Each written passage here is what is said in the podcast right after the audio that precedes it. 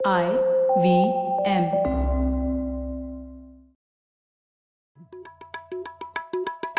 भाई हम हिंदुस्तानियों को बतियाना बड़ा पसंद है। बंगाली में अड्डा उड़िया में खोटी कन्नड़ा में हरटे और हिंदी में पुलियाबाजी। इस कला के लिए हमारी हर भाषा में एक शब्द है। तो प्रणय और मैं तो अक्सर मिलकर पुलियाबाजी करते ही रहते हैं। हमने सोचा कि आपको भी इसमें शामिल कर लिया जाए। तो आइए प्रणय और सौरभ के साथ करते हैं पुलियाबाजी। हे प्रणय। हेलो सौरभ कैसे हैं आप? बस बढ़िया तुम बताओ।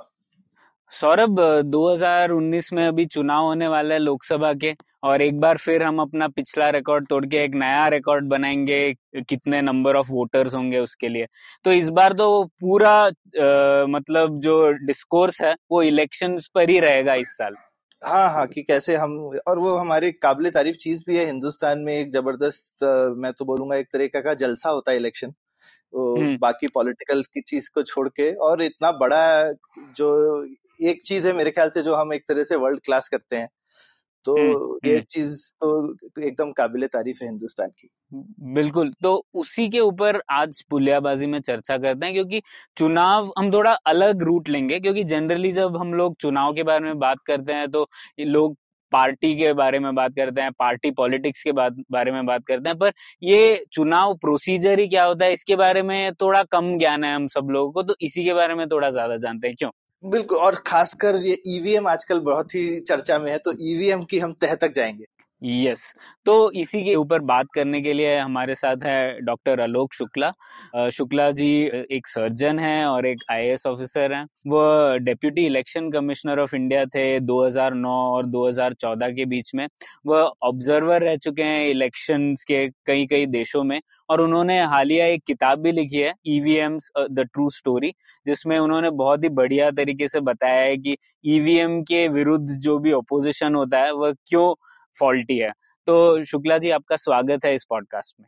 नमस्ते आलोक जी आपका स्वागत है। नमस्ते सौरभ। तो सबसे पहले आलोक जी आपके चुनाव वगैरह में जाने से पहले और आपकी बुक में और ईवीएम के पास जाने से पहले थोड़ा थोड़ा अपना बैकग्राउंड बताइए। आप आप सर्जन थे उससे आपने आईएएस में आने का कैसे सोचा और आईएएस की जर्नी में आप चुनाव आयोग में कैसे आए? तो सर्जन तो बाई ट्रेनिंग हूँ मैं लेकिन बहुत सारे दोस्त मिलकर के यूपीएससी का एग्ज़ाम लिख रहे थे तो मैंने सोचा मैं भी लिखता हूँ और सिलेक्शन हो गया तो आईएएस में चला गया। हम्म। और चुनाव का तो ये है कि चुनाव जब होते हैं तो आप जिस भी पोस्ट पे जहाँ कहीं पे भी रहते हैं पूरे हिंदुस्तान के लगभग सारे ही ऑफिसर्स चुनाव में किसी न किसी रूप में जुड़े रहते हैं। तो डिस्ट्रिक्ट कलेक्टर के रूप में एसडीएम के रूप में चुनाव से जुड़ने का मौका मिलता ही रहा। लेकिन उसके बाद अच्छा। 2007 में अ, मुझे छत्तीसगढ़ राज्य में चीफ इलेक्टोरल ऑफिसर बनाया गया और वहाँ का हम्म। इलेक्शन मैंने कराया और अ, उसके बाद तुरंत बाद ही लोकसभा का चुनाव था और चुनाव आयोग में एक डिप्टी इलेक्शन कमिश्नर का पोस्ट खाली था। तो उस वक्त हम्म। शायद आयोग को लगा होगा कि मैंने आज ठीक काम किया है तो इसलिए उन्होंने मुझे वहाँ ले लिया।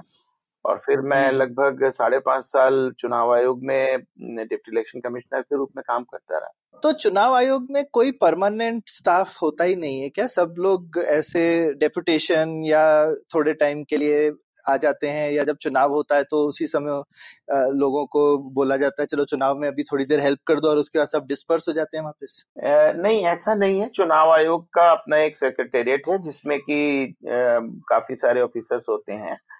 लेकिन जो सीनियर ऑफिसर्स हैं चुनाव आयोग के deputy election commissioners director level के ऑफिसर्स ये ज़्यादातर डेपुटेशन पर होते हैं। और इंडियन एडमिनिस्ट्रेटिव सर्विस में तो जैसा आप जानते हैं कि स्टेट कार्डर में लोग होते हैं और भारत सरकार में डेपुटेशन पे जाते हैं हम्म तो उसी तरह से चुनाव आयोग में डेपुटेशन पे जाते हैं। समझ गया। तो ये संसद चुनाव जैसे अब आने वाला है 2019 में तो इसकी प्रक्रिया चुनाव आयोग कब से शुरू करता है? चुनाव आयोग तो लगभग लगभग ये समझ लीजिए कि एक साल पहले से इसकी तैयारी शुरू कर देता है। क्योंकि पता नहीं शायद हमारे बहुत सारे साथियों को ये नहीं मालूम होगा कि एक बहुत बड़ी लॉजिस्टिक्स की और मैनेजमेंट की एक्सरसाइज है। हमारे देश में छह लाख से ज़्यादा पोलिंग स्टेशन हैं और ऐसी ऐसी जगहों पर हैं, कहीं बहुत ऊँची पहाड़ों पर हैं, कहीं समुन्द्र के बीच में छोटे छोटे आइलैंड्स पर हैं, कहीं जंगल के बीच में हैं, कहीं रेगिस्तान में हैं। तो इन सब जगह पे चुनाव कराने के अपने बहुत सारे चैलेंजेस हैं। अच्छा उसके अलावा आजकल आप जानते ही हैं कि टेररिज्म और इस तरह की दूसरी चीज़ें भी बहुत ज़्यादा फैली हुई हैं हमारे देश में, बहुत सारे स्थानों पे। तो इसलिए सुरक्षा का भी एक बहुत बड़ा चैलेंज होता है। तो ये सारी तैयारियाँ चुनाव आयोग को अपनी पूरी प्लानिंग की एक्सरसाइज लगभग एक साल पहले से शुरू करनी पड़ती है। और एक और सवाल था कि जैसे चुनाव आयोग एक स्वतंत्र संवैधानिक संस्था है तो इसकी संरचना का ईसीआई ऑफिसर्स के ऊपर आपके मुताबिक क्या फ़र्क पड़ता है? मतलब इसका मतलब ये है क्या कि कोई भी पॉलिटिकल पार्टी उनको छू नहीं सकती? या फिर ऐसा भी होता है क्या कि कई पार्टियाँ चुनाव आयोग को चुगली करती है कि देखो, ये पार्टी ने ऐसे कर दिया, ये गलत है, आप इनके अगेंस्ट कुछ कीजिए। ऐसे होता है क्या? आ, नहीं मैंने अपने कैरियर में अभी तक ईसीआई के ऑफिसर्स के खिलाफ शिकायत होते तो नहीं देखी है किसी भी पॉलिटिकल पार्टी से। लेकिन हाँ इस आपने बहुत अच्छा सवाल पूछा है तो उसको मैं थोड़ा सा विस्तार से बताना चाहूँगा। सबसे पहले हम आयोग से शुरू करते हैं। तो देखिए चुनाव आयोग में एक मुख्य निर्वाचन आयुक्त होते हैं चीफ इलेक्शन कमिश्नर होते हैं। और उसके अलावा इलेक्शन कमिश्नर्स होते हैं। तो पहले काफ़ी समय तक दो इलेक्शन कमिश्नर्स और एक चीफ इलेक्शन कमिश्नर हुआ करते थे। आजकल अभी एक ही हैं तो दूसरे इलेक्शन कमिश्नर के शायद अपॉइंटमेंट कुछ दिनों बाद होगी। पर अभी आज की तारीख में एक चीफ इलेक्शन कमिश्नर और एक इलेक्शन कमिश्नर है। तो जो जो जो चीफ इलेक्शन कमिश्नर है, उनके बारे में तो ये कि उनको हटाने के लिए आपको वही प्रक्रिया अपनानी पड़ेगी, जो सुप्रीम कोर्ट के जज को हटाने के लिए करनी पड़ती है।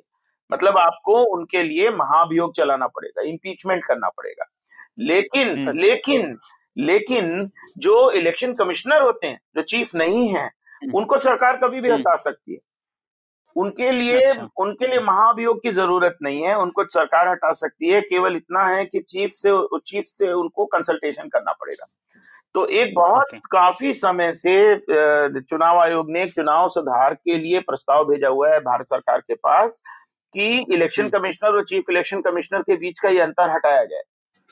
अभी तो उनको पूरी सुरक्षा मिलेगी। हम्म, हम्म। अच्छा अब जो अधिकारियों की बात है जो ऑफिसर्स की आप बात कह रहे हैं तो जैसे कि आपको मैंने बताया कि ज़्यादातर ऑफिसर्स जो सीनियर ऑफिसर सीनियर लेवल के हैं वो डेपुटेशन पर होते हैं। तो उन सबको पता है कि हमको लौट करके तो सरकार में ही जाना है। चाहे सेंट्रल गवर्नमेंट में जाना है चाहे स्टेट गवर्नमेंट में जाना है। तो हालाँकि आपने जैसे बताया कि ऐसा तो नहीं मैंने देखा कि चुनाव आयोग से शिकायत कर रहे हों लेकिन ऐसा तो मैंने कई बार देखा है कि जब वो वापस गए और सरकार को ऐसा लगा कि इन्होंने कुछ ऐसा किया जिससे हमें कोई नुकसान हुआ होगा उस समय तो वो अपना बदला निकालते हैं कभी कभी तो इसलिए भी जैसे कि हाई कोर्ट और सुप्रीम कोर्ट की रजिस्ट्री होती है जो इंडिपेंडेंट होती है जो सरकार के अधीन नहीं होती है तो चुनाव आयोग का एक बहुत पुराना प्रपोजल सेंट्रल गवर्नमेंट के पास है कि चुनाव आयोग का जो सेक्रेटेरिएट है उसको भी इंडिपेंडेंट किया जाए पूरी तरह से चुनाव आयोग के अंडर में किया जाए और चुनाव आयोग के अधिकारियों को लौट के सरकार में जाने की ज़रूरत ना पड़े। तो एक तरीके का परमानेंट हाँ। स्टाफ बन जाए। बन जाए और हम्म। वो वो सरकार के अधीन न रह जाए। आज की तारीख में वो सरकार के अधीन हैं। बिल्कुल, हम्म, बिल्कुल सरकार बिल्कुल, के अधीन हैं तो सरकार चाहे तो उनके ऊपर एक्शन ले सकती है या बाद में उनको कुछ नुकसान पहुँचा सकती है करेक्ट करेक्ट। और और अपने श्रोताओं को प्रणय इतना हम्म। मैं सोचा एक चीज़ ज़रूर बताएँ कि इम्पीचमेंट मतलब कि पार्लियामेंट को करनी पड़ेगी तो सरकार नहीं कर सकती। जी लेकिन वो केवल चीफ के लिए है जो दूसरे इलेक्शन कमिश्नर है उनको हाँ। सरकार हटा सकती है। बिल्कुल बिल्कुल।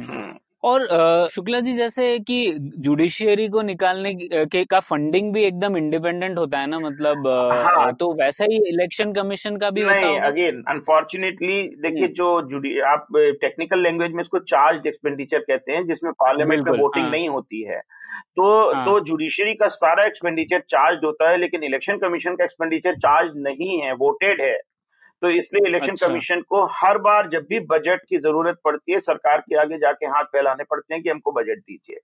तो ये भी एक बहुत दिनों से प्रस्ताव पेंडिंग है सेंट्रल गवर्नमेंट के पास कि इलेक्शन हम्म। कमीशन का एक्सपेंडिचर भी चार्ज किया जाए। ओ हम्म। हाँ ये तो बहुत ही बड़ा रिफॉर्म है जिसकी ज़रूरी होना चाहिए। हाँ। तो, और शुक्ला जी अब आ जाते हैं इलेक्शन के ऊपर ही तो अब आपने न्यूटन फ़िल्म तो देखी ही होगी और उसमें भी छत्तीसगढ़ के बारे में ही बताया गया है। तो दुर्गम जिलों में चुनाव करवाने में आपको क्या क्या परेशानियाँ आई थी जब आप चीफ इलेक्टोरल ऑफिसर थे वहाँ देखिए दुर्गम और, और, और न्यूटन और चूँकि न्यूटन फ़िल्म की बात ही मतलब फ़िल्म बहुत ही ज़बरदस्त थी। आपको लगा कि फ़िल्म काफ़ी हकीकत से मिलती जुलती थी? बहुत लोगों ने बोला है पर आप तो इलेक्शन प्रक्रिया के बिल्कुल थे। बिल्कुल हकीकत से मिलती जुलती है असल में एक जो आपने मेरी किताब का नाम लिया उसके पहले मैंने एक किताब लिखी है एम्बुश टेल्स और बैलेट्स के नाम से। तो उसमें अच्छा, उसमें हाँ और ये किताब जो है ये एक्चुअली न्यूटन फ़िल्म के पहले आई थी लेकिन बहुत ज़्यादा उस पर चर्चा नहीं हो पाई। उसमें कहानी न्यूटन जैसी है मिलती जुलती तो न्यूटन में काफ़ी कुछ जो दिखाया गया है वैसा होता है। हालाँकि ऑफ़ कोर्स जो फ़िल्म के परिपेक्ष से छोटा है थोड़ा ड्रामेटाइज तो करने की ज़रूरत पड़ती है फ़िल्म में तो ड्रामेटाइज किया गया है लेकिन काफ़ी कुछ होता है और हमारे जो सुरक्षा बल हैं और हमारे जो इलेक्शन में काम करने वाले लोग हैं वो काफ़ी कुछ अपनी सुरक्षा की परवाह किए बिना और अपने अपनी सारी मुश्किलें झेल के वहाँ जाते हैं और वहाँ जाकर के वोटिंग कराते हैं। और और कभी कभी थोड़ा ज़बरदस्ती वोटिंग भी कराते हैं जैसा न्यूटन में दिखाया रहते एक्चुअली पहले ये शिकायतें बहुत आम हुआ करती थी कि वोटिंग ज़बरदस्ती कराई या या अपने आप वोट डाल के आ गए। मैं जब 2007 में चीफ इलेक्टोरल ऑफिसर छत्तीसगढ़ में बना था 2008 का जब विधानसभा चुनाव हुआ था वहाँ का तो ऐसी ऐसी शिकायत काफ़ी आई थी। और उसके बाद इलेक्शन कमीशन ने मुझे बोला कि आप जाकर के वहाँ पर जाँच करिए। जब मैं वहाँ गया हम्म। तो मैं आपसे शेयर कर सकता हूँ कि उस समय जो वहाँ की पुलिस थी उन्होंने बिल्कुल भी साथ नहीं दिया मेरा फाइनली वहाँ के जो कलेक्टर साहब थे वो बहुत बहादुर थे उन्होंने अपने दो पटवारियों के साथ में मोटरसाइकिल पर मुझे बिठा करके वो जंगल के अंदर लेके गए और हम लोग अपने साथ वीडियो कैमरा लेके गए थे और वहाँ जाकर के हम्म। हम लोगों ने लोगों के गाँव में वीडियो स्टेटमेंट्स रिकॉर्ड किए और ये पाया कि वास्तव में ये झूठी वोटिंग वहाँ कराई गई थी तो, तो फिर उसके बाद इलेक्शन कमीशन हाँ। ने 11 पोलिंग स्टेशन पर उस जाँच के आधार हम्म। पर दोबारा से वोटिंग कराने के आदेश दिए थे तो ऐसा होता था ऐसा लेकिन हम्म। अब अब बहुत सारी चीज़ें निर्वाचन आयोग ने ऐसी कर दी हैं जिससे इसकी संभावना हम्म। बहुत कम हो गई है उदाहरण के लिए जो इस तरह के पोलिंग स्टेशन हैं जहाँ पे ऐसी चीज़ें हुआ करती थी वहाँ के लिए उन्होंने एक अब ये कानून बना दिया है कि जो पीठासीन अधिकारी हैं जो प्रिसाइडिंग ऑफिसर हैं वो वहाँ पोलिंग हाँ। स्टेशन पर वहाँ के किसी गाँव के नागरिक के साथ में अपना एक फ़ोटो खींचेंगे जिसमें अच्छा, कि बैकग्राउंड अच्छा। में वो पोलिंग स्टेशन दिखेगा और वो फ़ोटो खींच करके हम्म। वो भेजेंगे इलेक्शन कमीशन को इसके अलावा हम्म, हम्म। हम लोगों ने अरुणाचल प्रदेश के बिल्कुल बर्मा बॉर्डर के एक पोलिंग स्टेशन से शुरू किया था और अब ये काफ़ी आम हो गया है हम लोग जैसे आप ये पॉडकास्ट कर रहे हैं हम लोग पोलिंग स्टेशन से डायरेक्ट वेबकास्टिंग करते हैं।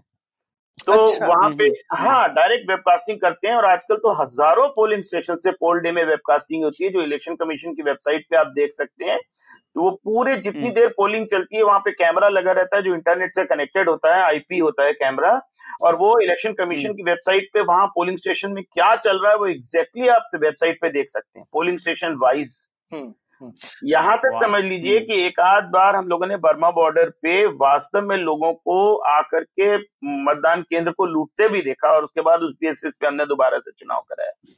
तो ऐसी बहुत सारी चीज़ें अब टेक्नोलॉजी ने संभव कर दी हैं कि ये गड़बड़ियाँ रोकी जा सके। तो ये, क्योंकि आपने ये प्रोसेस बताया तो मैं। यहाँ मतलब इस पॉडकास्ट में कुछ कुछ जो आलोचनाएँ आती रहती हैं हमारे प्रोसेस की हम वो भी लाते रहेंगे ताकि आपसे उनका क्लैरिफिकेशन ले सके। तो एक आलोचना जो अक्सर। आती है कि आ, हमारा इलेक्शन प्रोसेस इतने सालों से चल रहा है सब चल रहा है लेकिन रिज़ल्ट हमारे आने में बड़े देर लगती है। क्योंकि बाकी बहुत सारे देशों में जैसे इलेक्शन होता है और दो घंटे बाद रिज़ल्ट आ जाता है। तो लेकिन जिस जैसा आप प्रोसेस बता रहे हैं क्योंकि आप बीच में समय देते हैं कि कुछ गड़बड़ हो गई है तो उसकी त्रुटि सुधार किया जा सके। यही रीजन है या और कुछ भी? नहीं सौरभ एक रीजन तो ये है कि आप जैसे कह रहे हैं कि भाई पुनर्मतदान कराया जा सके लेकिन इसके अलावा हमारा एक देखिए देश इतना बड़ा है कि हमारे जो चुनाव हैं वो एक दिन के नहीं होते। हमारे चुनाव मल्टीपल हम्म। फेजेस में होते हैं छह छह सात सात फ़ेज़ में चुनाव होते हैं और क्योंकि हमारे पास में फोर्स लिमिटेड होती है तो इसलिए एक जगह से दूसरी जगह फोर्स ले जाने में भी एक आध हफ़्ते का टाइम लगता है तो हमको जो अच्छा। चुनाव की पूरी प्रोसेस है उसको कराने में कम से कम डेढ़ से दो महीने का टाइम लग ही जाता है अब ये सोचिए कि हम्म। अगर फ़र्स्ट फ़ेज़ का इलेक्शन डिक्लेयर हो गया और उसके बाद आप सेकेंड फ़ेज़ का इलेक्शन करा रहे हैं तो ये आरोप भी लग सकता है कि जो आपने फ़र्स्ट फ़ेज़ का इलेक्शन रिज़ल्ट डिक्लेयर किया था उसका दूसरे फ़ेज़ के इलेक्शन पे असर पड़ रहा है। हम्म तो बिल्कुल इसलिए वो तो ठीक हम वो तो ठीक बात हाँ। हाँ तो ये काफ़ी दिनों से हम देख रहे हैं वो छह से आठ हफ़्ते वाला चीज़ अभी मेरे ख्याल से पिछले चार पाँच चुनावों से ऐसा ही चल रहा है। तो अब ये ये क्या मान लिया है कि बस इतना ही है इससे आगे इम्प्रूवमेंट नहीं होगा या हम कुछ सोच रहे हैं कि कैसे हम दो हफ़्ते में कराएँ? नहीं ऐसा है कि इलेक्शन कमीशन तो चाहता है कि जल्दी से जल्दी हो जाए। और हम्म। बहुत बारी कोशिश ये अब जैसे इस बार जो इलेक्शन हुए थे जो जो पाँच राज्यों के चुनाव अभी हाल ही में हुए हैं उसमें आपने देखा हम्म। होगा कि बड़े बड़े राज्य जैसे मध्य प्रदेश है या राजस्थान है या तेलंगाना है उसमें एक ही दिन में पूरा का पूरा पोल कराया गया।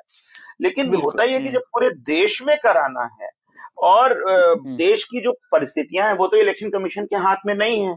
कहीं पर हम्म हम्म माओइज्म है कहीं पे दूसरे किस्म का टेररिज्म है कहीं पे कोई और चीज़ हो रही है तो बिना फोर्स के हम्म। आप नहीं करा सकते। अगर आप बिना फोर्स के कराएँगे तो मतदाताओं को भी सुरक्षा नहीं मिलेगी और इलेक्शन ऑफिसर्स को भी सुरक्षा नहीं मिलेगी। और फोर्स हम्म हमारे पास हम्म। लिमिटेड है। आप अपनी सारी बॉर्डर से तो फोर्स निकाल करके इलेक्शन में नहीं लगा सकते क्योंकि आपको अपने पड़ोसियों का भी ख्याल रखना पड़ेगा। तो हम्म। लिमिटेड फोर्स के साथ अगर आपको पूरे देश में चुनाव कराना है तो फ़ेज़ में कराना ज़रूरी हो जाता है। हम्म और आर्मी का शायद यूज़ हम्म भी नहीं है सारा सीआरपीएफ के साथ ही करते हैं शायद। नहीं आर्मी तो कभी भी यूज़ नहीं की जाती है। इलेक्शन में आज तक हम लोगों ने आर्मी का कभी यूज़ नहीं किया है लेकिन जो सेंट्रल पैरामिलिट्री फोर्सेस हैं अब देखिए हम्म हम्म बीएसएफ जो। है या आईटीबीपी जो है वो बॉर्डर को तो वही मैन करते हैं। आर्मी तो थोड़ा पीछे रहती हाँ। है बॉर्डर हम्म पर बीएसएफ हम्म होती है तो आप सारी बीएसएफ नहीं हम्म निकाल सकते बॉर्डर से। आप सारी आईटीबीपी नहीं निकाल सकते बॉर्डर से। वो कुछ ना कुछ वहाँ रहेंगे। हम्म पर शुक्ला जी ये इतना सिक्योरिटी टाइट होना इलेक्शन के लिए ये आप जब ऑब्जर्वर थे दूसरे देशों में तब भी वहाँ पर भी आपने देखा गया कि इतना सिक्योरिटी लगता है इलेक्शन कंडक्ट करवाने के लिए? एक्चुअली अलग अलग देशों में हम्म। परिस्थितियाँ बिल्कुल अलग अलग हैं। अब जैसे जब मैं इजिप्ट में गया हम्म। था मिस्र में हम्म। जब मैं इलेक्शन ऑब्जर्वर बन के गया था तो वहाँ बहुत ज़बरदस्त सिक्योरिटी थी क्योंकि वहाँ पर टेररिज्म और मुस्लिम ब्रदरहुड और ये सारी चीज़ें आई आई एस आई एस इसका बड़ा एक बोलबाला वहाँ हुआ करता था। दूसरी तरफ़ जब मैं हम्म। ऑस्ट्रेलिया में गया चुनाव देखने के लिए तो वहाँ तो पोलिंग स्टेशन पे एक भी पुलिस वाला नहीं रहता। वहाँ तो बड़ा हम्म। पिकनिक हम्म माहौल रहता है लोग पोलिंग स्टेशन के बाहर खोमचे लगे रहते हैं लोग खाते पीते मज़े करते चुनाव में जाते हैं। तो ये निर्भर करता है कि आप हम्म। जिन जगह पे काम कर रहे हैं वहाँ पे परिस्थितियाँ कैसी हैं। हमारे अपने देश में भी अगर आप देखेंगे कि भाई किसी बड़े शहर में चुनाव हो रहा है तो वहाँ पे पोलिंग स्टेशन पे आपको कोई एक आध पुलिस वाला खड़ा है तो पर्याप्त हो जाता है। या बहुत सारे बहुत हम्म। पीसफुल स्टेट्स हैं वहाँ पर ऐसी परिस्थिति होती है। और माओइस्ट अफेक्टेड एरिया में आपको एक एक पोलिंग स्टेशन के लिए एक एक प्लाटून भेजनी पड़ती है। तो हम्म। डिपेंड करता है कि आप कैसे परिस्थिति में और कैसी जगह पे काम कर रहे हैं। इनफैक्ट शहरों में तो मुझे लगता है कि अभी भी मतलब देख करके कि थोड़ा सा हमारा शायद बैगेज भी है जितनी वो रहते भी है सिपाही वगैरह मतलब शायद उतनी की ज़रूरत उतनी भी नहीं है। मतलब पोल वोट दे के आना है। आजकल तो मैंने कभी किसी एटलीस्ट अर्बन एरिया में तो जैसे कोई दिल्ली बैंगलोर बॉम्बे जैसी जगह में थोड़ी दंगा फसाद हो जाता है पोलिंग स्टेशन पे। अब असल में देखिए क्या है कि जब तक नहीं होता तब तक नहीं होता। जब होता है तो हो जाता है। और आपको मालूम है कि हमारे देश में धर्मनिरपेक्षता सांप्रदायिकता और पता नहीं किस किस तरह की छोटी छोटी चीज़ों पे कहाँ पर क्या गड़बड़ हो जाए। आपको मालूम है बॉम्बे हम्म। में दंगे हो चुके ताज होटल में टेररिज्म का अटैक हो चुका तो इसलिए हम लोग ये मान के हम्म। नहीं बैठ सकते कि बड़े शहर में नहीं होगा। हम्म ये बात बिल्कुल। तो अब हम लोग किताब पर आ जाते हैं electronic voting machine the true story आपने जो किताब लिखी है तो उसमें सबसे पहले तो आपने जो पहले इलेक्शन की अ, कहानी बताई थी भारत में वो बहुत ही दिलचस्प लगी मुझे जिसमें आपने बताया था अलग अलग बैलेट बॉक्सेस होते थे उसके बारे में थोड़ा बताइए हमारे लिसनर्स को मज़ा आएगा जी तो तो तो असल में क्या है कि अगर हम मतदान की बात देखें तो मतदान की कहानी अपने आप में बड़ी मज़ेदार है। कि मतदान कैसे होना चाहिए। तो जब भारत आज़ाद हुआ और पहला चुनाव कराना था चुनाव आयोग को तो ये बात आई कि भाई हमारे तो देश के लोग पढ़े लिखे नहीं हैं। हम्म। तो वो पढ़े लिखे नहीं है तो वो कैसे मार्क करेंगे वोट को? हम्म। बैलेट पेपर के ऊपर अगर लोगों के नाम लिखे हुए हैं या इवन चुनाव चिन्ह बने हुए हैं तो उसको मार्किंग वो नहीं कर पाएँगे। और हम्म। मार्किंग करेंगे तो गलत कर देंगे। तो इसलिए उस समय चुनाव आयोग ने क्या किया कि एक बैलेट पेपर कॉमन दे दिया जिसपे कोई मोहर नहीं लगाई जाती थी। और जो डब्बे थे वो हर कैंडिडेट के अलग अलग बना दिए। तो आपने वो वोट जिस डब्बे में डाला उस डब्बे के वोट अगर आप जब गिनेंगे तो आपको पता चल जाएगा कि किस कैंडिडेट को अच्छा। कितने वोट मिले। हाँ तो उस समय मतलब ये मार्किंग सिस्टम पहले दो चुनाव में ऐसा हुआ। हाँ, तीसरे चुनाव में फिर लोगों ने ये शिकायतें करनी शुरू कर दी जैसे कि आज ईवीएम के बारे में लोग करते हैं हम्म। कि भाई ये तो क्योंकि वोट पे मार्क बैलेट पे तो कोई मार्क ही नहीं है। हम्म, तो आपने जब डब्बे से निकाला तो उसके बाद में लोग एक को अगर उसको मिक्स कर दें किसी का किसी में डाल दें तो आपको पता ही नहीं चलेगा कि किसका वोट किसके पास चला अच्छा हाँ हाँ। तो इसलिए मार्किंग करना ज़रूरी है। हाँ। और तब तक दो चुनाव हो चुके थे तो चुनाव आयोग को भी ये लगा कि भाई अब लोग जो है हमारे देश के मतदाता वो हम्म। समझदार हो गए हैं कि वो मार्किंग कर पाएँगे। हाँ। तब फिर वो मार्किंग सिस्टम शुरू हुआ। और इतने सारे डब्बे भी ले जाने पड़ते होंगे इलेक्शन करवाने के लिए। अगर पचास कैंडिडेट हैं तो पचास डब्बे चाहिए होंगे फिर। हाँ और मतलब इतने सारे डब्बे आप लेके जाइए फिर उनको कैरी करिए उनको खोलिए तो वो सारी चीज़ें थी। एक्चुअली ये भी बड़ी इंटरेस्टिंग चीज़ है जो पहला जब चुनाव हुआ था तो उस वक्त तो बहुत सारे एक एक मैन्युफैक्चरर से नहीं भारत निर्वाचन आयोग ने बहुत सारे मैन्युफैक्चरर से डब्बे खरीदने की बात की थी। अच्छा। लेकिन अ, उत्तर प्रदेश में और एक दो जगह पे ऐसा हुआ कि वो बना ही नहीं पाए लोग बाग। हम्म तो हम्म, फिर गोदरेज सामने आया और गोदरेज ने आके कहा कि हम बनाएँगे। और गोदरेज बड़ा प्राइड लेता है इस बात में कि उन्होंने रात दिन काम करके लाखों की संख्या में बैलेट बॉक्स बना करके हम्म। टाइमली दिए जिससे कि टाइमली चुनाव हो तो इंटरेस्टिंग और इनफैक्ट मैंने जो एक इंटरेस्टिंग कहानी सुनी थी कि इलेक्शन कमीशन का काम जो है वो भारत के गणतंत्र बनने से पहले ही हो गया था शुरू। तो उस समय कॉन्स्टिट्यूंट असेंबली जो थी वो एक तरह से सेक्रेटेरिएट की तरह काम कर रही थी। और उन्होंने कहा क्योंकि उन्होंने कहा अगर हम वेट करेंगे तो 52 का तो हो गया क्योंकि आपको इलेक्शन की लिस्ट बनानी थी। तो इलेक्शन की लिस्ट का काम तो हम्म, कॉन्स्टिट्यूंट असेंबली के अंडर ही चालू हो गया था before the adoption of constitution अच्छा। हाँ बस इतना सा मैं करेक्शन करना चाहूँगा कि कॉन्स्टिट्यूंट असेंबली इलेक्शन के सेक्रेटरी इलेक्शन कमीशन का सेक्रेटेरिएट नहीं थी।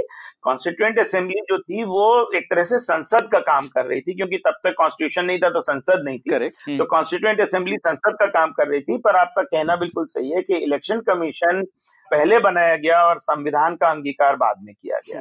तो ये हम्म, ये बहुत इंटरेस्टिंग चीज़ है। हाँ हाँ। 26 जनवरी को आप जानते हैं कि हम गणतंत्र बने थे और इलेक्शन कमीशन 25 जनवरी को बना था एक दिन पहले।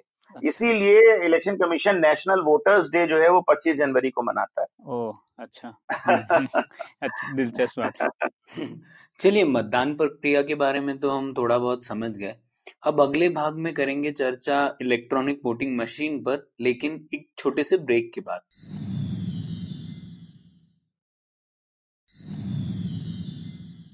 अब हम आ जाते हैं मेन मुद्दे पे, अब जो बात हो रही है इलेक्ट्रॉनिक वोटिंग मशीन की। अब बार बार कई लोग हर साल एक न्यूज़ आ जाती है कि हमें भरोसा नहीं है इलेक्ट्रॉनिक वोटिंग मशीन पर। अभी कुछ दिन पहले चंद्रबाबू नायडू जी का भी एक ट्विटर पे ट्वीट आया था कि इलेक्ट्रॉनिक वोटिंग मशीन पे हमें भरोसा नहीं है।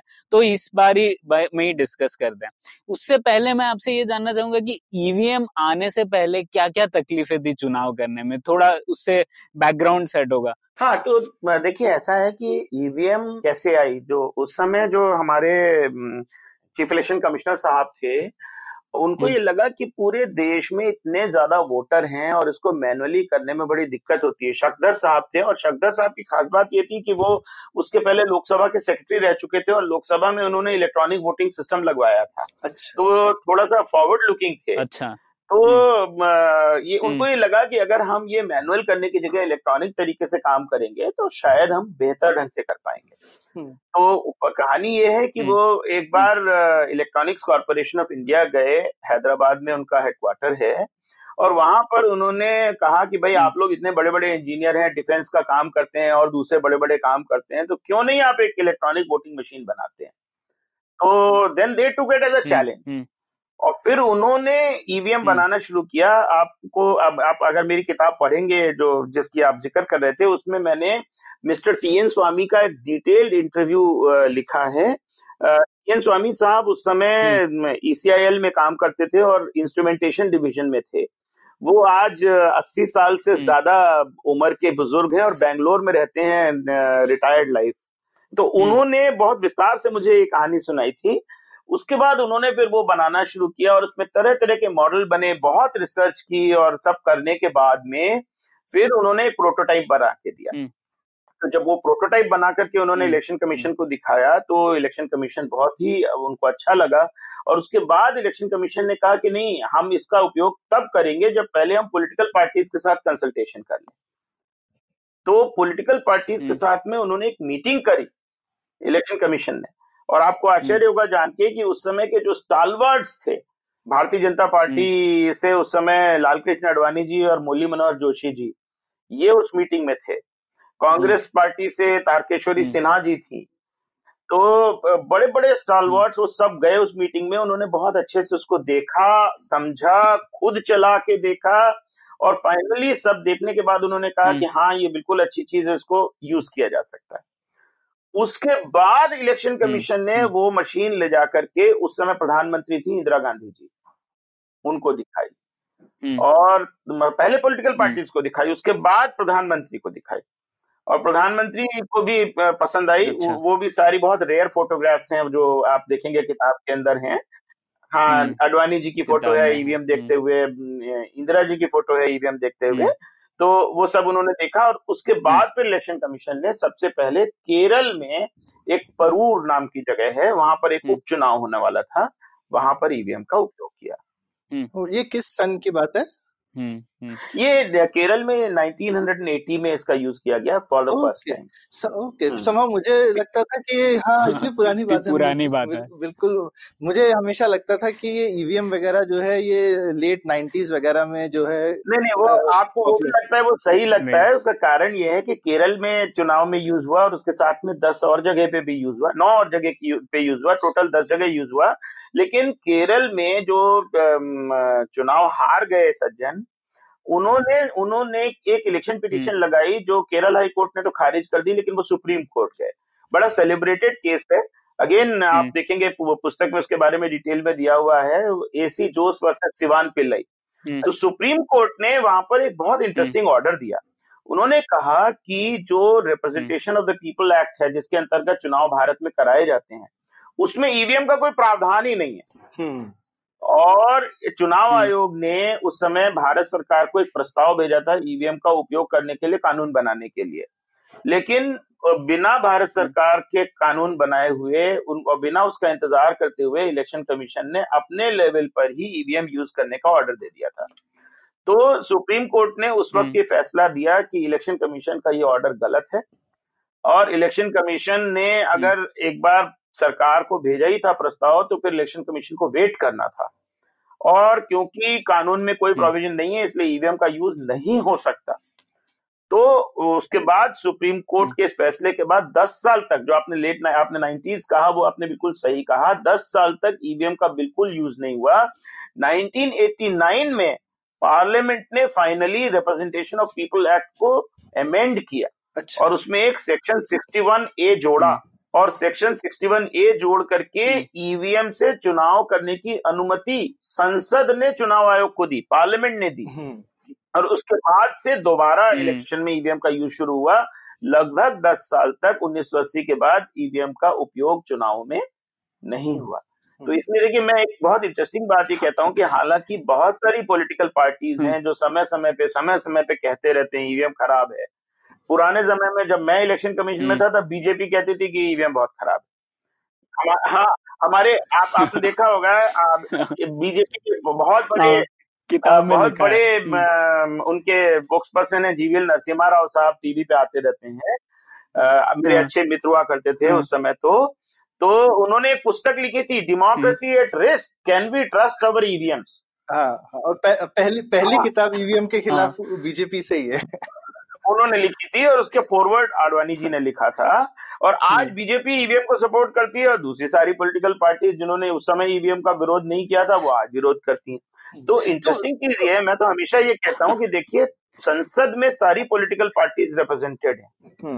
और संसद ने कानून बना हम्म। करके ईवीएम का उपयोग करने की अनुमति दी है। हम्म। अगर सारी पॉलिटिकल पार्टीज़ ईवीएम के। खिलाफ हैं तो संसद में दोबारा कानून बना के ईवीएम को बंद कर सकते हैं। किसने रोका हुआ है? हाँ। वो तो। करे और मुझे किताब में एक बहुत इंटरेस्टिंग वाक्य याद है जो था कि पहले ईवीएम के पहले लोग कह रहे थे कि जो बैलेट पेपर पर किसी की मुहर लगी है वो डिसअपियर होके और कहीं पे आ जाती थी। ऐसे ऐसे ये भी तो ये बड़ी ये देखिए ये भी बड़ी मज़ेदार कहानी है। ये क्या हुआ था कि मिसेस इंदिरा गांधी के बारे में उस वक्त ये था कि ये शायद चुनाव हारने वाली हैं जीतेंगी नहीं। लेकिन संभाव हम्म। ये हुआ कि साहब नहीं वो चुनाव बहुत ज़बरदस्त तरीके से जीत गई। तो जब वो चुनाव जीत गई उस हम्म। समय तब भारतीय जनता पार्टी नहीं होती थी जनसंघ होता था। जनसंघ के बलराज मधोक जी ने इलेक्शन कमीशन को एक लिखित शिकायत की लिखित शिकायत। और शिकायत में उन्होंने ये लिखा कि एक ऐसी विशेष जादुई स्याही लाई गई है जिससे मोहर आप किसी पे भी लगाइए वो वहाँ से गायब होकर के कांग्रेस के कैंडिडेट के सामने मोहर बन जाए अच्छा आप आप आप हंस रहे हैं इलेक्शन कमीशन किसी चीज़ को हँसी में नहीं लेती हम्म। तो इलेक्शन कमीशन ने उस शिकायत की हाँ। जाँच बाकायदा देश के बड़े बड़े कॉलेजेस और यूनिवर्सिटीज के केमिस्ट्री के प्रोफेसर से कराई अच्छा और हाँ और वो हाँ। जाँच कराने के बाद उन्होंने पाया कि ये सब झूठ है अच्छा इतना ही नहीं इस पे इलाहाबाद हाई कोर्ट में और दूसरी बहुत सारे हाई कोर्ट में पिटिशन लगी जो कि वो हार गए। उसके बाद में वो लोग सब सुप्रीम कोर्ट गए। अच्छा। और सुप्रीम कोर्ट में फिर हम्म। हारे बल्कि हारे ही नहीं सुप्रीम कोर्ट ने कॉस्ट भी अवॉर्ड की। अच्छा। तो तो अब वो तो हम्म। देखिए हम्म। शिकायत जो हारता है वो शिकायत करता है। वो तो बड़ी सिंपल सी चीज़ अब हमारे वैसे बहुत यंग श्रोता भी हैं तो उनको ये भी बता दें हमने बूथ कैप्चरिंग की तो बात करी नहीं ईवीएम से पहले बूथ कैप्चरिंग जो थी वो मतलब ऐसे मैं यूपी में बड़ा हुआ हूँ तो बूथ कैप्चरिंग तो यूपी बिहार में ऐसे ही हो जाती थी कि बस हो गई उसमें कोई बड़ी बात ही नहीं थी। हाँ। और ईवीएम के बाद वो एकदम खत्म हो गई है चीज़ इंडिया में तो ये एक बहुत बड़ी चीज़ है उसके बारे में बताइए ना कुछ। हाँ आपने आपने खासतौर से शायद अगेन हमारे जो यंग यंग श्रोता हैं वो शायद नहीं जानते होंगे लेकिन उस वक्त मेहम एक जगह है हरियाणा में जहाँ की बहुत बड़ी घटना हुई थी और पूरे मीडिया ने नेशनल इंटरनेशनल मीडिया ने कवर किया था हम्म। उसको जनरल हेडलाइंस यही आई थी कि मेहम इन मेहम अच्छा। हाँ ज़बरदस्त तरह से बूथ कैप्चरिंग हुई और लोगों ने कुछ पुलिस वालों को लिंच भी किया बहुत लोगों की डेथ हुई बहुत बुरा हम्म, हाल हुआ था उस वक्त हम्म, उसको लेकर हम्म। के। और बूथ कैप्चरिंग का शब्द तभी उस समय इन्वेंट हुआ उसके बाद तो फिर बहुत जगह पे बूथ कैप्चरिंग होने लगी। आज ईवीएम से ये इसलिए संभव नहीं है देखिए पहले क्या होता था कि बैलेट पेपर कागज़ के हैं। तो 10 20 25 लोग गए बूथ के अंदर उन्होंने मोहर ली और फटाफट फटाफट ठप्पा लगाया और डब्बे के अंदर भर दिया। हम्म। पंद्रह बीस मिनट में पूरा डब्बा भरा और निकल गए वहाँ से। हम्म।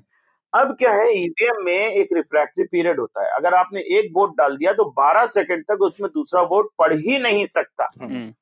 तो इसलिए आधे घंटे के भीतर हम सैकड़ों वोट डाल दें ये पॉसिबल नहीं और और एक टू वे प्रोसेस भी है। वोटर दबाता है और वहाँ पे जो लोकल इलेक्शन ऑफिसर होता है वो भी दबाता है तो जब तक ये डबल कंफर्मेशन नहीं मिलता वोट रजिस्टर भी नहीं होता।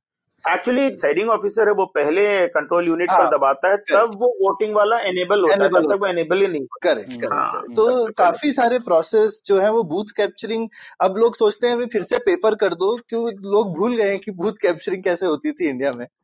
तो लेकिन लेकिन ये पेपर में भी तो बहुत सारी शिकायतें होती रहती है ना वो पेपर में भी हो सकती हैं उसमें शिकायत की बात अगर करें तो सब जगह हो सकती है। हाँ। तो लेकिन ये जो लोगों से जो शिकायतें आती हैं आलो जी उससे एक चीज़ लेकिन समझ में आती है शायद लोगों में एक ये डर होता है कि शायद जो रूलिंग पार्टी है वो ईवीएम को किसी ना किसी तरह से क्योंकि सारी पब्लिक सेक्टर यूनिट्स और ये सब इसमें इन्वॉल्व होती हैं जो कि किसी ना किसी मिनिस्ट्री के अंडर ही होती हैं। तो हमेशा रूलिंग जो भी पार्टी होगी, वो उसका कहीं ना कहीं उनके ऊपर दबाव बनाना या उस पर कुछ करना पॉसिबल हो सकता है। तो इलेक्शन कमीशन ने क्या ऐसे प्रोसेस लगाए हैं ईवीएम में कि रूलिंग पार्टी ईवीएम को मैनिपुलेट नहीं कर सकती? देखिए पहली चीज़ तो मैं ये कहना चाहता हूँ कि प्रोसेस तो अपनी जगह है प्रोसेस तो बहुत से लगाए हैं मैं बता भी दूँगा हम्म। आपको थोड़ा विस्तार से। और आप चाहें तो इलेक्शन कमीशन की वेबसाइट से और मेरी पुस्तक में भी दिया हुआ है वहाँ भी पढ़ सकते हैं हम्म। बहुत लंबी प्रोसेस है। हम्म। मगर मेरा ये कहना है प्रोसेस और नो प्रोसेस ईवीएम में मैनिपुलेशन संभव ही नहीं है हो ही नहीं सकता। वो मशीन ही ऐसी है कि टेक्निकली पॉसिबल ही नहीं है कि आप उसको मैनिपुलेट कर सकें। अच्छा आमतौर पर वैसे मुझे इसके बारे में बात करने में लंबी बात करनी पड़ती थी लेकिन अभी तो देखिए पाँच राज्यों के चुनाव चुनाव हुए। हम्म, जी। रूलिंग हम्म। पार्टी कितने में जीती? हम्म। तो अगर, अगर रूलिंग पार्टी ने मैनिपुलेट किया होता तो रूलिंग पार्टी तो हारती नहीं हम्म, राइट राइट नहीं नहीं वो वो और आपकी 2000 बिल्कुल और दुरुस्त 2000 बात है। और, और 2014 में भी तो रूलिंग पार्टी देश में हारी थी ना? नहीं नहीं नहीं, इंडिया में तो एंटी एंटी इनकम्बेंसी होती नहीं ना। इंडिया में anti incumbency is a unique Indian feature of election जिसको कहते हैं जहाँ पे इनकम्बेंट के जो है वो यूजली हार जाते हैं। तो नहीं नहीं मैं तो मैं तो पॉलिटिकल पॉलिटिकल बात नहीं कर रहा हूँ ना हाँ। सौरभ मैं तो बात कर रहा हूँ कि ईवीएम अगर मैनिपुलेट कर सकते होते तो रूलिंग पार्टी के लोग कभी नहीं हारते। हम्म, हम्म। हम्म, नहीं तो ये तो एक इन्फ्रेंस हो गया आलोक जी की ठीक बात है आप ये ये एक अच्छा एविडेंस है कि हम डेटा देख के एविडेंस दे सकते हैं कि अगर मैनिपुलेशन हो तो जो यूजुअली जो लोग पावर में है वो ज़्यादा पावर में रहने चाहिए और जो विपक्ष को आने में बहुत दिक्कत आनी चाहिए। तो ऐसा तो हम्म, होता नहीं है हिंदुस्तान में इनफैक्ट ये उल्टा ही होता है। तो हम्म, लेकिन हम्म। ये चीज़ करने की गुंजाइश भी हो तो लोगों में शक तो पैदा होता है ना।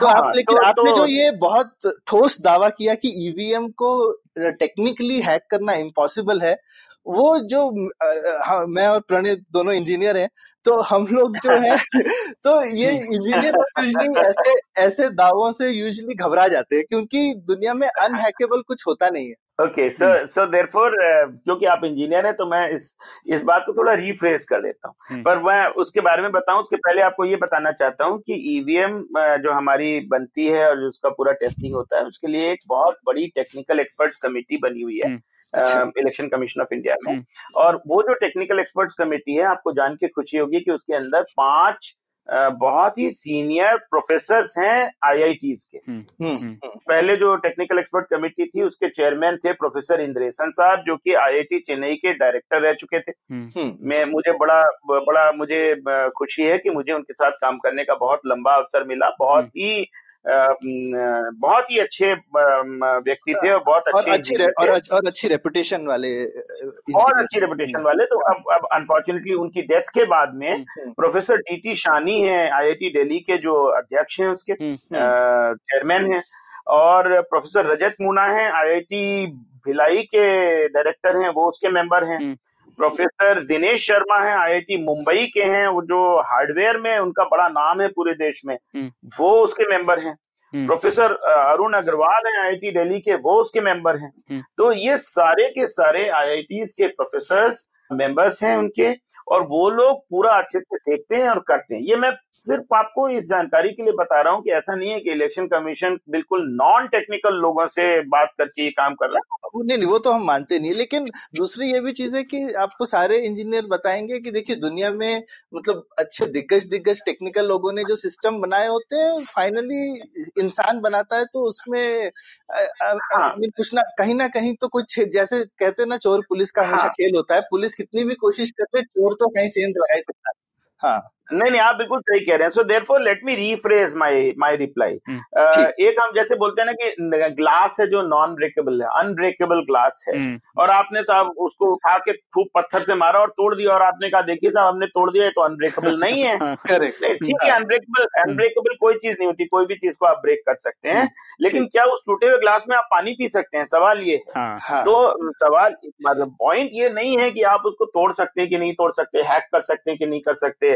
Every lock can be broken professor Mona से मेरी अक्सर लंबी बात हुआ करती थी वो हम कहते थे कि there is no every lock can be broken जैसे आप कह रहे हैं। लेकिन क्या हमें पता चल जाएगा या हमें पता नहीं चलेगा?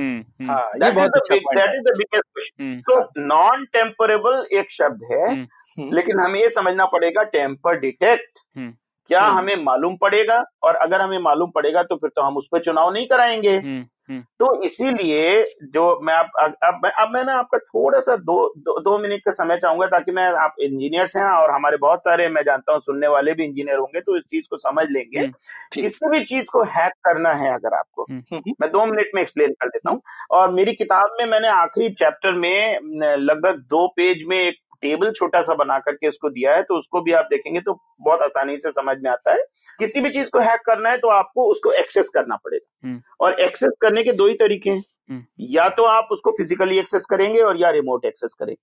और तो कोई तीसरा तरीका नहीं है मेंटली तो आप टेलीपैथी से नहीं कर सकते। नहीं तो टेलीपैथी से तो नहीं कर सकते। हाँ, तो या तो फिजिकली करेंगे या फिर आप रिमोट एक्सेस करेंगे। तो अच्छा और दूसरा हैकिंग आप दो तरह की कर सकते हैं। आप या तो सॉफ्टवेयर हैकिंग करेंगे या हार्डवेयर हैकिंग करेंगे या तो आप हार्डवेयर बदल देंगे या आप सॉफ्टवेयर बदल देंगे। हम्म, बिल्कुल। इसी तो कोई चीज़ नहीं हो सकती। हम्म, ठीक है ना? तो अब हम एक एक करके इसको देख लेते हैं हम्म। ताकि हम बिल्कुल क्लियर हो जाए कि ये क्यों नहीं संभव है? संभव है मतलब अगर करेंगे तो पकड़े जाएँगे। ये इम्पोर्टेंट। तो तो सबसे पहले हम बात करते हैं कि क्या आप रिमोटली एक्सेस कर सकते हैं। तो रिमोट एक्सेस ईवीएम में इसलिए पॉसिबल नहीं है हमारी जो भारत की ईवीएम है कि नंबर वन उसमें कोई भी नेटवर्क है ही नहीं। ना जीएसएम है करेक्ट ना उसमें ना इथरनेट है ना ब्लूटूथ है ना वाईफाई है। हम्म, करेक्ट कोई भी किसी भी तरह का कोई भी उसके अंदर नेटवर्क नहीं है। हम्म, उसके अलावा एक बात ये भी उठी थी बहुत पहले के जमाने में मैंने जब इलेक्शन कमीशन ज्वाइन किया था उसके पहले कि ईएमसी और ईएमआई होता है। हम्म। इलेक्ट्रोमैग्नेटिक इंडक्शन से आप कर सकते हैं क्या? हम्म, तो ईएमसी ईएमआई कंप्लायंट भी है। आप उसको उसको हम लोग बहुत high level of electromagnetic field में टेस्ट करते हैं उसके बाद ही उसका यूज़ करते हैं। ईएमसी ईएमआई कंप्लायंट है। आप ईएमआई और ईएमसी से भी उसके अंदर कोई सिग्नल भेज ही नहीं सकते। ठीक।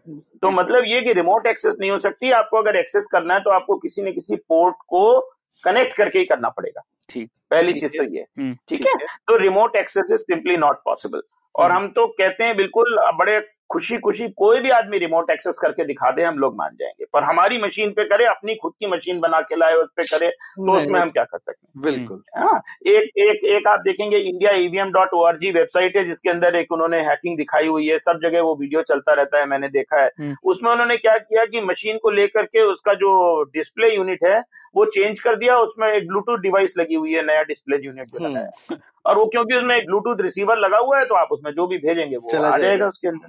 हम्म, हाँ तो तो उसको तो हम कोई मतलब नहीं हुआ आपने अगर बदल ही दिया तो बदल ही दिया भाई। और, और और आप कह रहे हैं कि बदल देंगे तो पकड़े जाएँगे क्योंकि कुछ लोग कह सकते हैं कि अगर हाँ, ऊपर से दिखी तो- रहेंगे तो तो- तो तो, तो हार्डवेयर को पहले तो वाईफाई से कोई वायरलेस तरह से जा नहीं सकते मशीन के अंदर लेकिन हार्डवेयर टेम्पर हाँ। किया तो पकड़े जाएँगे। करेक्ट तो मैं अब उसके हाँ। ऊपर आता हूँ। तो जो 2014 में नई मशीन बनी है ईवीएम की मॉडल थ्री या एम जिसको इलेक्शन कमीशन कहती है और अब अब सारे चुनाव में केवल एम थ्री ही यूज़ हो रही है उसमें एक टेम्पर डिटेक्ट सर्किट लगा दिया गया है।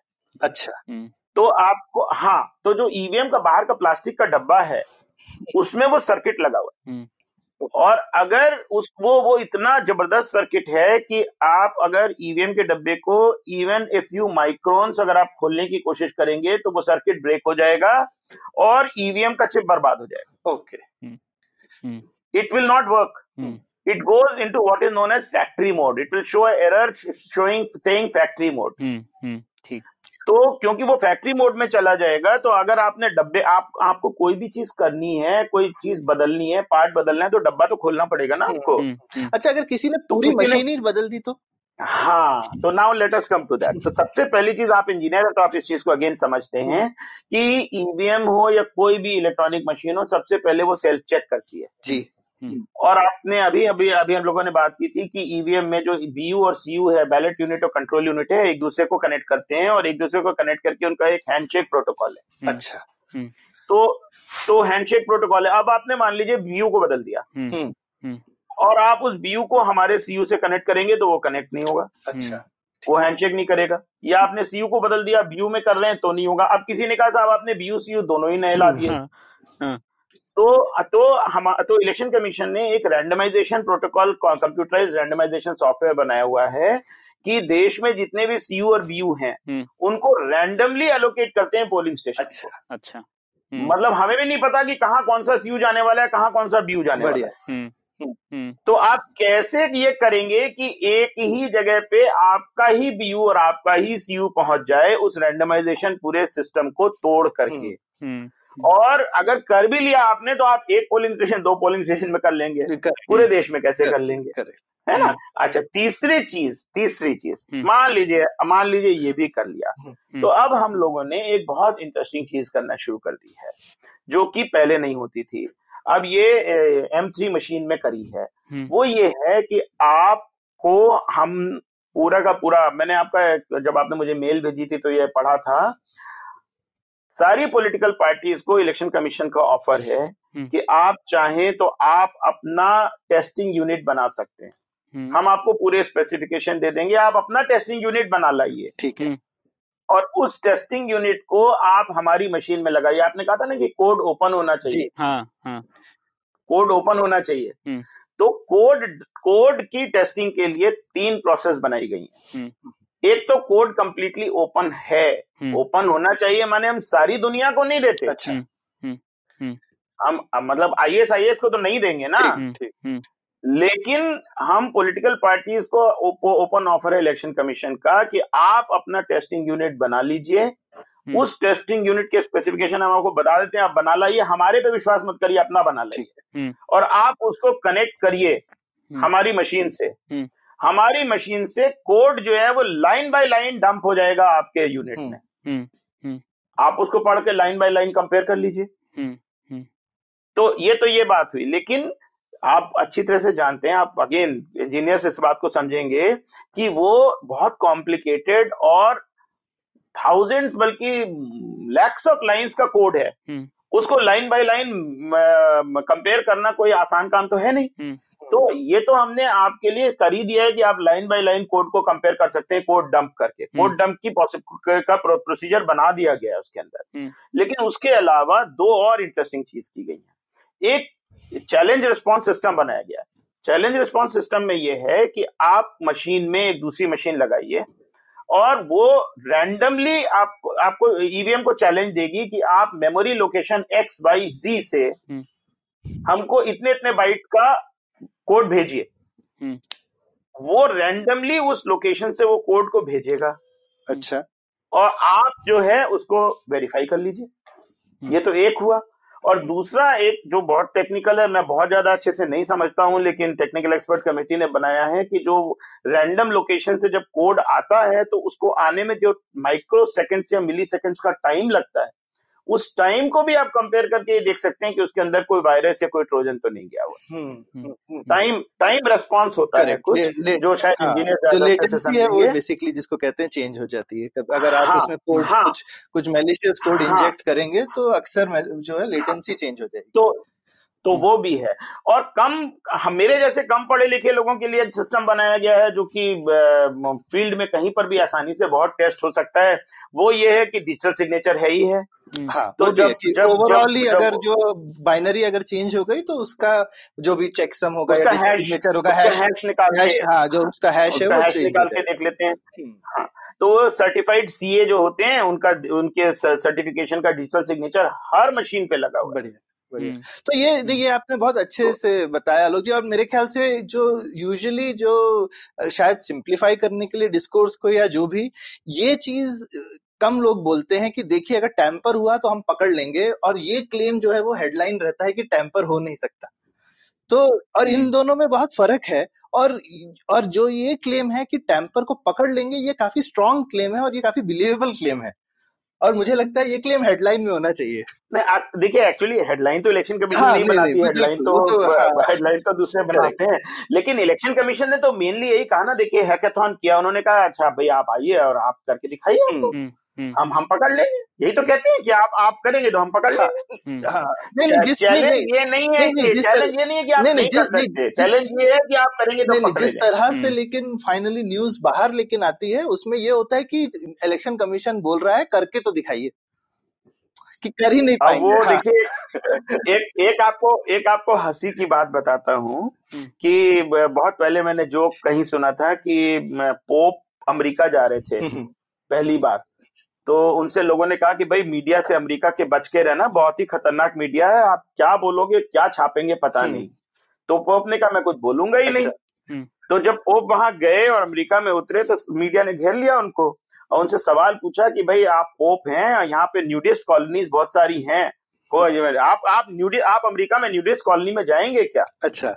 तो तो पोप ने कुछ जवाब देने की जगह उल्टा ये सवाल पूछ लिया कि भाई यहाँ इस शहर में कोई न्यूडिस्ट कॉलोनी है क्या? तो अ, अ, अगले दिन की हेडलाइन थी कि पोप ने उतर के पहला सवाल पूछा कि यहाँ पे कोई न्यूडिस्ट कॉलोनी है क्या? हम्म, हम्म, तो, तो, तो अब मतलब हेडलाइन कौन बनाता है कैसी बनती है ये तो मैं नहीं जानता लेकिन हाँ इलेक्शन कमीशन अपनी तरफ़ से कोई कमी नहीं छोड़ता हम्म। और बहुत अच्छी तरह से इस काम को करता है। नहीं नहीं ये मतलब एटलीस्ट मैं तो टेक्निकल एंगल से बोल सकता हूँ मैं तो एटलीस्ट सेटिस्फाइड हूँ कि ये जो क्लेम है कि आप और और जो आपने जो सारी टेक्निक्स भी बोली मतलब अच्छी सोफिस्टिकेटेड टेक्निक्स है पकड़ने के लिए कि टैंपरिंग होगी तो हम पकड़ लेंगे। हाँ हाँ वही चाहिए। मेन चीज़ यही है। तो मेन चीज़ यही है कि आप ये कह रहे हैं कि साहब ग्लास अनब्रेकेबल नहीं हो सकता हम तो उसको तोड़ देंगे। आप ज़रूर तोड़ देंगे पर टूटे हुए ग्लास में कोई पानी तो नहीं पी पाएगा ना। हम्म। हम्म, हम्म। तो इम्पोर्टेंट ये नहीं है कि आप उसको तोड़ देंगे कि नहीं तोड़ देंगे। इम्पोर्टेंट ये है कि टूटी हुई चीज़ को आप यूज़ नहीं कर सकते। शुक्ला जी इसमें एक और सवाल था आपकी किताब में लिखा गया था कि कैसे किसी ने एक बार ये टेस्ट किया था कि वो लोग हैक कर सकते हैं और उनको फिर जेल भी डाल दिया गया था। तो आपको नहीं लगता ऐसे जेल डालने से थोड़ा और लोगों को लगता होगा कि डिफेंसिव हो रहे हैं और इसीलिए कुछ गड़बड़ होगी।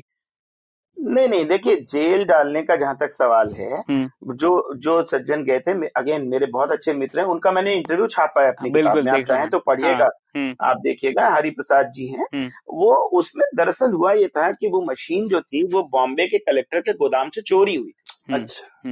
तो जो जो केस डला और जो केस अभी भी शायद चल रहा है मुझे ठीक से पता नहीं कि अभी पूरा खत्म हुआ कि चल ही रहा है हम्म। वो ये नहीं था कि हैकिंग करने की कोशिश की। हैकिंग करने की तो इलेक्शन कमीशन न्योता देता है कि भाई आइए और हैक करके दिखाइए। हम्म। वो केस ये था कि आपने चोरी करी। हम्म तो चोरी करने की ज़रूरत क्या है? हम तो वैसे ही आपको मशीन दे रहे हैं ना आप आइए और करिए।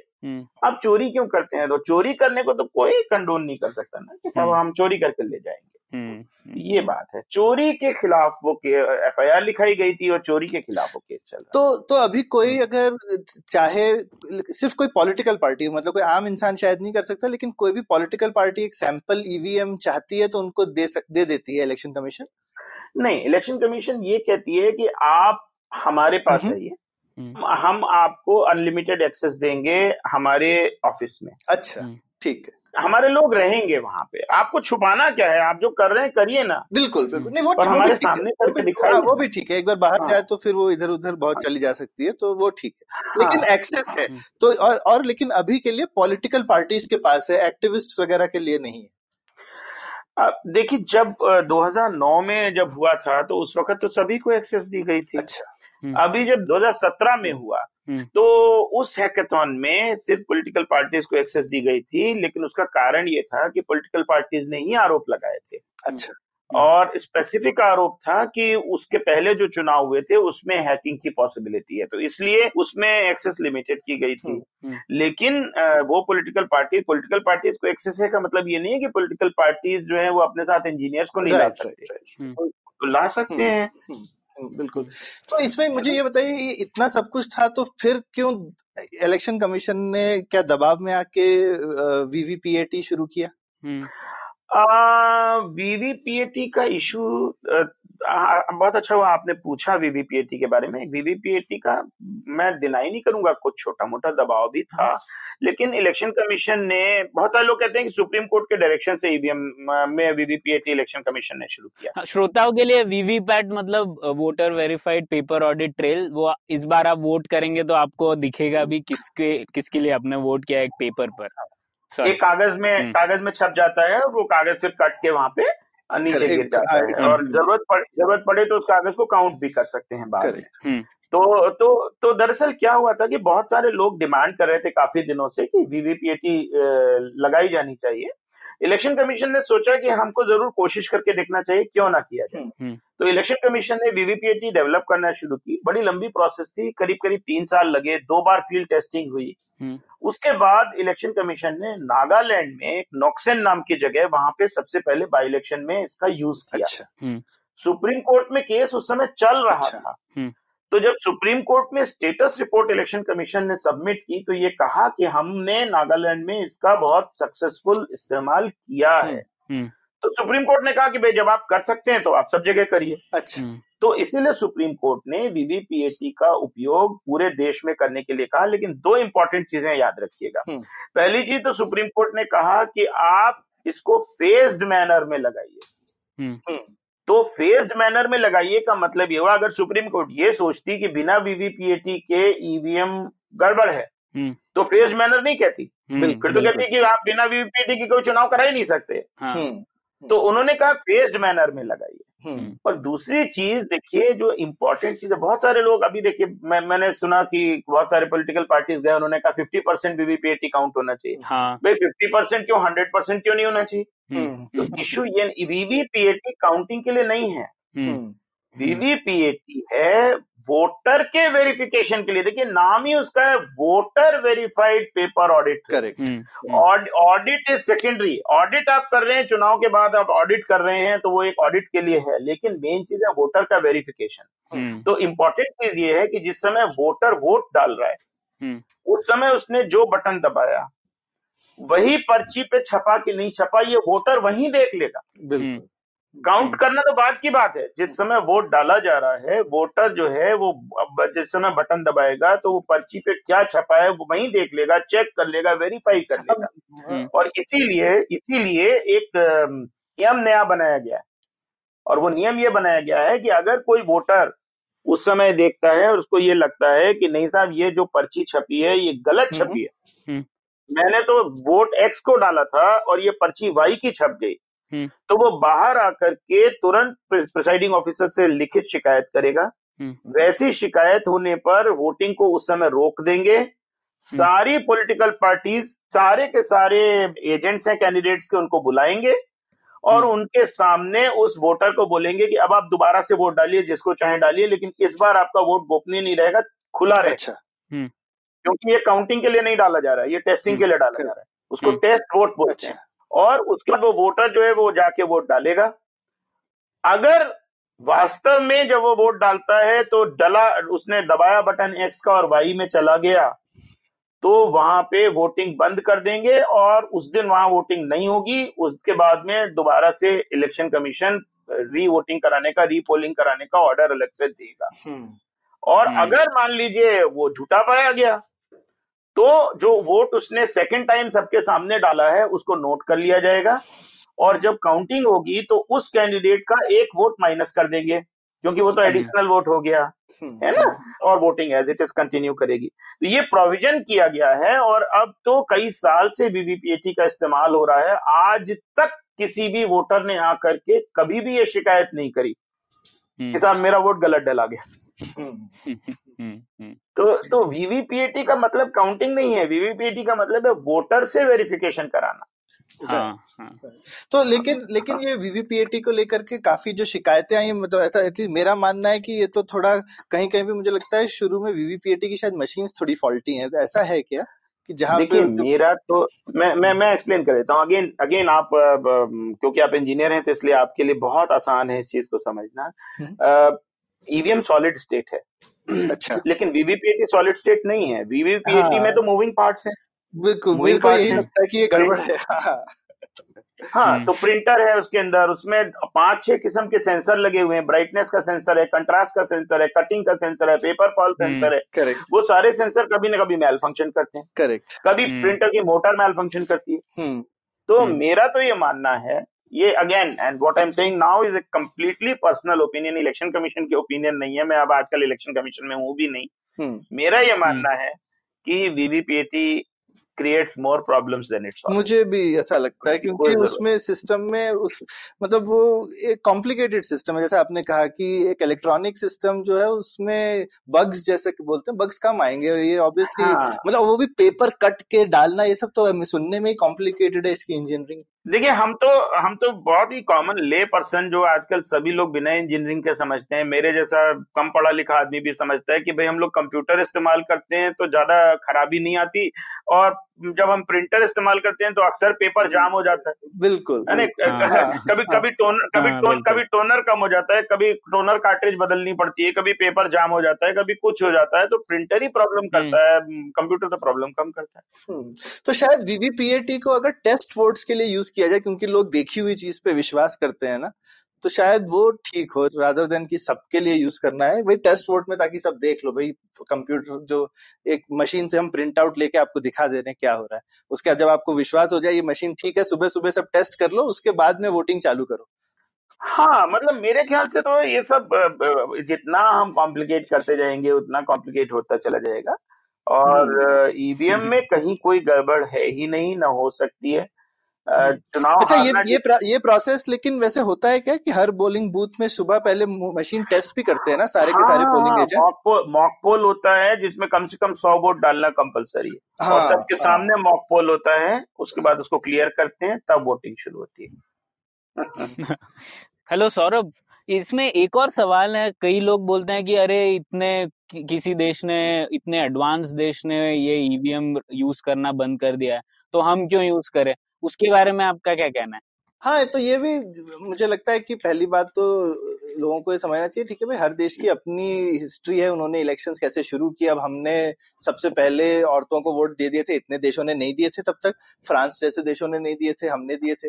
तो हिंदुस्तान में अलग मेरे को लगता है पहली बात तो दूसरे देशों में ये बूथ कैप्चरिंग वगैरह का कल्चर नहीं था। हम्म। तो नीड भी जो थी कि भाई पेपर बैलेट्स वगैरह को चेंज करना है वो शायद हमारे जैसे देशों में जल्दी महसूस की गई। हम्म। और ऐसा नहीं है कि जो सब बोलते हैं कि कोई और करता ही नहीं है लोग जर्मनी का एग्ज़ाम्पल ज़्यादा देते हैं हम्म। लेकिन अब ब्राज़ील करता भी तो है। हम्म हम्म। उसका एग्ज़ाम्पल हिंदुस्तान में कम दिया जाता है ब्राज़ील में यूज़ होती है ईवीएम यूएस में भी लोग एग्ज़ाम्पल दे देते हैं कि नहीं दिया जाता लेकिन यूएस का सिस्टम थोड़ा डिफरेंट है। यूएस में हर स्टेट अपने हिसाब से इलेक्शन कंडक्ट कराती है। हाँ तो कुछ स्टेट यूज़ करते हैं किताब में भी हाँ। लिखा है। हाँ हाँ हाँ हाँ, कुछ स्टेट यूज़ करते हैं कुछ स्टेट नहीं यूज़ करते हैं तो ये ठीक है क्योंकि सब लोगों ने डिसाइड किया। अब जर्मनी क्यों नहीं करता है? क्योंकि जैसे आलोक जी बोल ही रहे थे कि हाँ, हिंदुस्तान में भी पहले सुप्रीम कोर्ट ने मना कर दिया था हम्म। कि भाई कॉन्स्टिट्यूशन तो नहीं अलाउ करता है। हम्म। फिर जब संसद ने पास किया बिल उसके बाद से अलाउ हो गया। हम्म। तो जर्मनी में सुप्रीम कोर्ट ने मना कर दिया फिर बंद हो गया ईवीएम यूज़ होना वहाँ पे।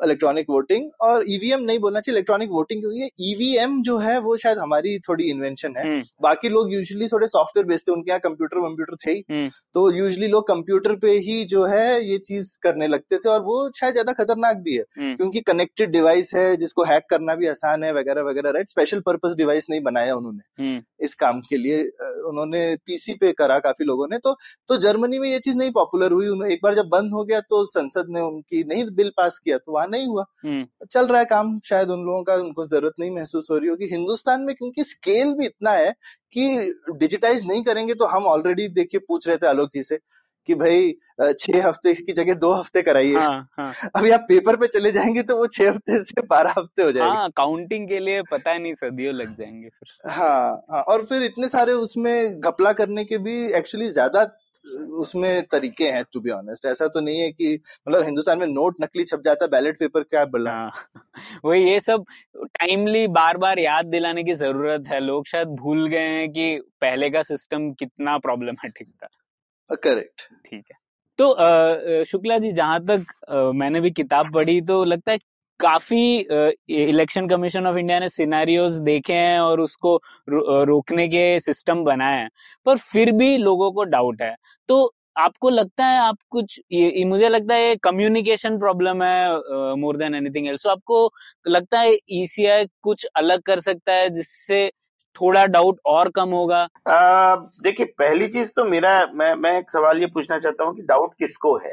मतलब देखिए कुछ लोग तो हम्म, डाउट करने हम्म, वाले हमेशा रहेंगे। जो चुनाव हम्म, हारेंगे वो कुछ ना कुछ डाउट करेंगे और फिर उनके बहुत सारे हम्म, सपोर्टर होंगे वो भी डाउट करेंगे। लेकिन अगर आम जनता को डाउट होता तो हाँ। आप देख रहे हैं पिछले सालों में आपने जब शुरुआत की थी आज के प्रोग्राम हम्म, की तब भी आपने ये बात कही थी कि हमारा जो पोल परसेंटेज है वो लगातार बढ़ता जा रहा है टर्नआउट बढ़ता जा रहा है लोग ज़्यादा वोट डालने आ रहे हैं। हम्म। तो अगर लोगों को विश्वास नहीं होता कि हमारा वोट सही जगह जा हम्म, रहा है तो लोग हम्म, वोट डालने क्यों आते हैं? लोगों को अविश्वास नहीं है। हम्म, हम्म, अविश्वास जिनको है उनका अविश्वास दूर हम्म, करना जो है वो थोड़ा सा मुश्किल काम है ऐसा मुझे लगता है। पर उसके बाद भी इलेक्शन कमीशन ने हम्म, एक पूरा हम्म, स्टेटस पेपर बनाया जो उनकी वेबसाइट पर है हैकाथॉन किया है और बाकी सब वो लोगों से हम्म, कहते रहते हैं पर इलेक्शन कमीशन बहुत ज़्यादा एडवर्टाइजिंग वगैरह तो करता नहीं है। हम्म, पर मुझे लगता है कि अच्छे लोगों का ये काम है। मैंने एक किताब लिखी है और भी लोग अगर कुछ लिखें पढ़ें टीवी पे डिबेट हो आपके जैसे हम्म, प्रोग्राम हो तो शायद लोग हम्म, बेहतर समझेंगे इस चीज़ को। बिल्कुल बिल्कुल। हम्म। हम्म, नहीं इलेक्शन कमीशन का जैसे कि आप वोट करने के लिए बाहर आइए ये सब कैंपेन बहुत ज़बरदस्त और असरदार रहते हैं। तो इसी तरह से मुझे लगता है कि लोगों का ट्रस्ट जो है वो खासकर ये आजकल डिजिटल एज में ना कभी पता नहीं चलता ट्रस्ट इधर से उधर कैसे कब चला जाएगा क्योंकि बहुत तेज़ी से चीज़ें होती हैं। तो ट्रस्ट को फॉर ग्रांटेड नहीं ले सकते। तो मुझे लगता है कि ट्रस्ट है, बहुत अच्छी चीज़ है, मैं तो मानता हूँ ट्रस्ट है, लेकिन ये ट्रस्ट बना रहना चाहिए। नहीं आपका कहना सही है और इलेक्शन कमीशन कोशिश करती है जैसे आपने बताया जो उनका वोटर एजुकेशन का प्रोग्राम है स्वीप जिसको कहते हैं हम्म, हम्म। उसमें ईवीएम और वीवीपीएटी का डेमोन्स्ट्रेशन भी होता है जगह जगह पे कोशिश करते हैं जितना कर सकते हैं करते ही हैं। पर हाँ और होना चाहिए और बेहतर होना चाहिए।